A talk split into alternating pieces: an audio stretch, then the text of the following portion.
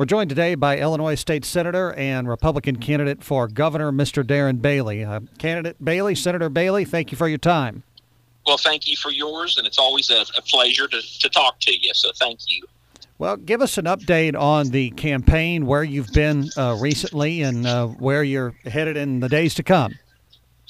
Well, I, I think people have to find some pleasure and joy with watching our campaign, it's been that way since the beginning because it almost looks like we're everywhere at once. And I can tell you that it feels like that too, but we love it. And I can't wait to serve Illinois as, as governor because uh, we're going to be representing the entire state and we will be all over. But as everyone, uh, I'm sure, well knows, that we are spending the bulk of our time uh, in Chicago and the surrounding counties. A lot of people don't realize that, you know, one third of the voters live in the city of Chicago one third of the voters live in the rest of Cook County and the surrounding counties, and then the final third of the voters live in the rest of the state. So um, we have, you know, life's a little different. It's a little busier. It's harder to reach people uh, in the Chicago and, and, Cook County and the collar areas. So we have to spend a lot of time there, and, and uh, the the momentum is actually amazing people are uh, people are coming out to talk. Every when we're walking down the streets of Chicago, people are coming up to us to shake our hand to get pictures.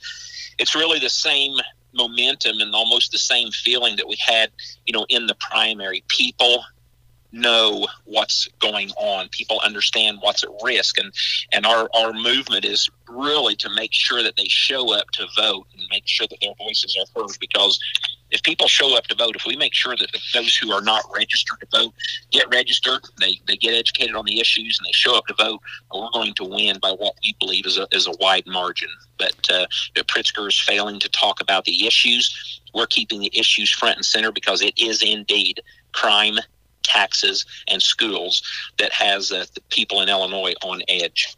You talk about crime, and I noticed a story recently where State Representative LaShawn Ford, his garage caught on fire because somebody had stolen a vehicle and then set that vehicle on fire in the alley behind his garage.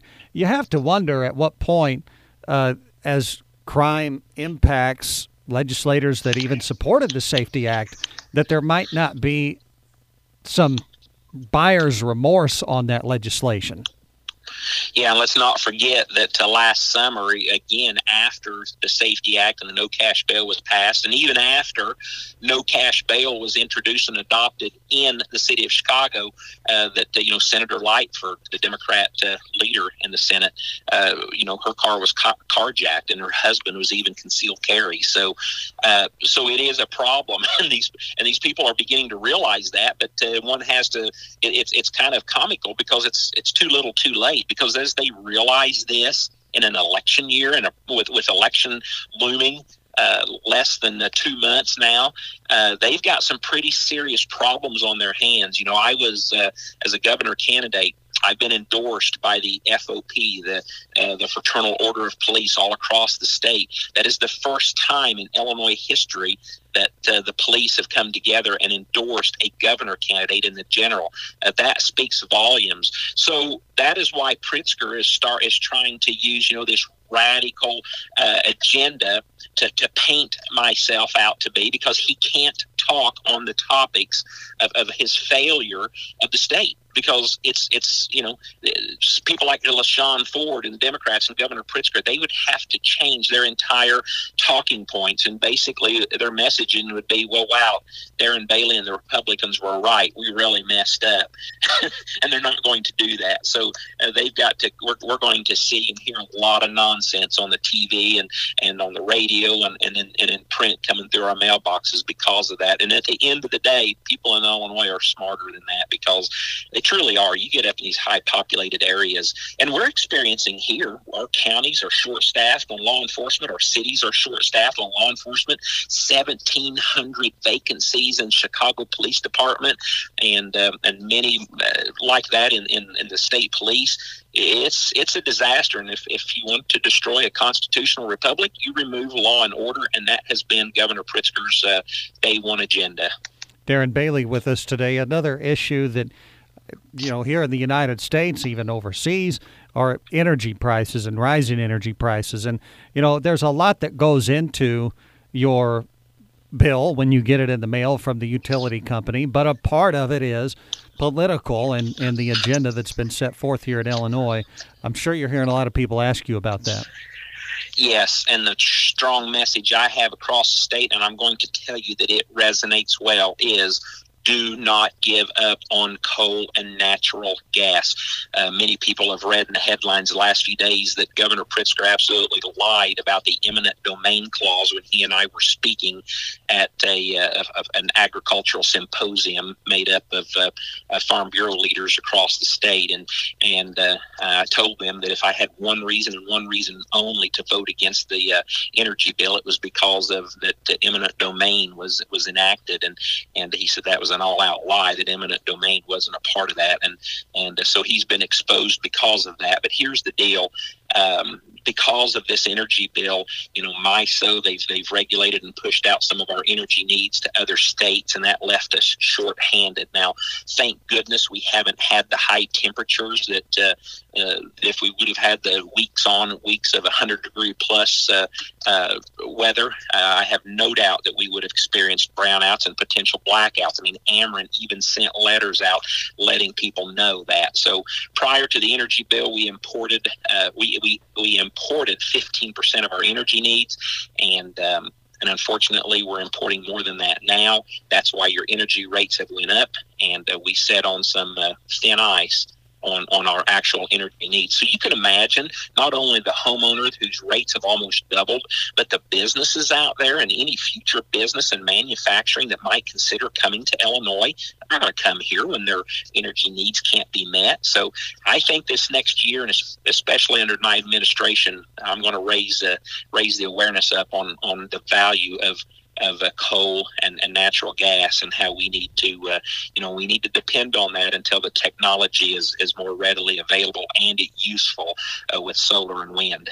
Not to mention the fact that the nuclear power that supports the northern end of Illinois, that's not something that the Democrats want to talk about very often, but it's pretty easy to, um, you know, criticize the MISO grid or Ameren or whoever whenever they've got more than enough power generation, not through green energy, but in my opinion, nuclear energy is green energy, but through nuclear.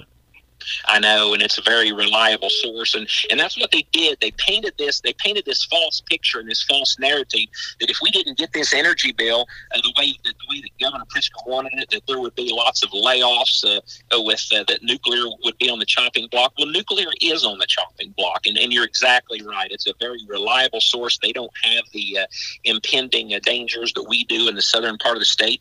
But but interestingly enough, you know they also they also feed out a lot of that energy, some of that energy, uh, you know, as well outside the state. So, so you are correct. It is a very reliable source, and we've got to protect that as well. So, uh, essentially, we've just uh, Governor Pritzker and his radical agenda uh, has, has, in my opinion, has been exposed. His card's been dealt, and we see that this man does not have the best interest of the future of Illinois at, at hand. And and what better way to uh, you know to stifle us economically with our energy needs? And that's exactly what he's done.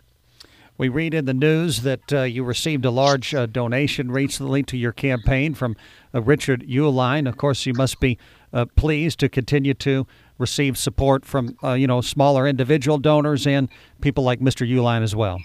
So it's interesting. Our small donors, uh, there's there's I mean, it's amazing. We've got uh, well over 25, I think, pushing 30,000 individual donors of just $5, $10, you know, $100, $1,000 that we receive in the mail every day. And I say, God bless you. That's the grassroots movement. But uh, ultimately, we've got the bigger donors we look at as well. Mr. Uihlein is one of the uh, largest donors uh, for uh, for the cause of freedom in the United States. So I'm honored to have his continued support. An, an amazing family, and and I'm sure there'll you know that's he got involved in my campaign or my primary about the same kind of time frame out with a with a million dollar donation. So we look forward to working with him and and getting on the air and, and in the mailboxes and getting our message out. Uh, where can people find out more about you online? Bailey for Illinois.com, B A I L E Y F O R, Illinois.com.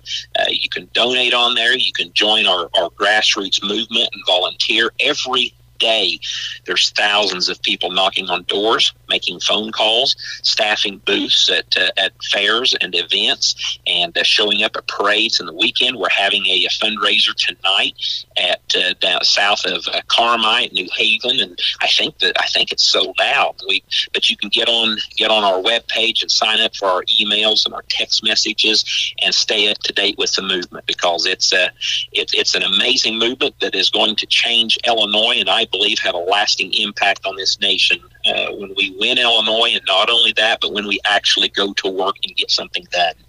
State Senator Darren Bailey, candidate for governor on the Republican ticket this November. We appreciate your time very much. Uh, anything else you want to mention before we let you go? Well, just uh, stay in touch with our campaign. Pay attention to the the, the news cycles. Uh, we've had some amazing meetings in the last few weeks with a lot of uh, uh correctional workers, and uh, you know I, I, think the point of me protecting their pension is is past. I think everybody understands that. Now we've got to figure out uh, why Governor Pritzker wants to empty our, our correctional facilities.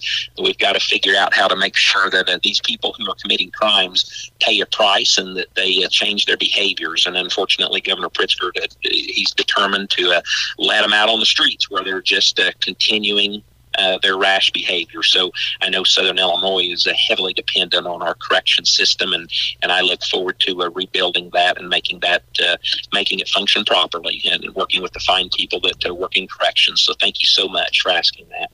Senator Dalen ba- Darren Bailey, take care. We'll catch up with you again soon. God bless you. Have a good weekend.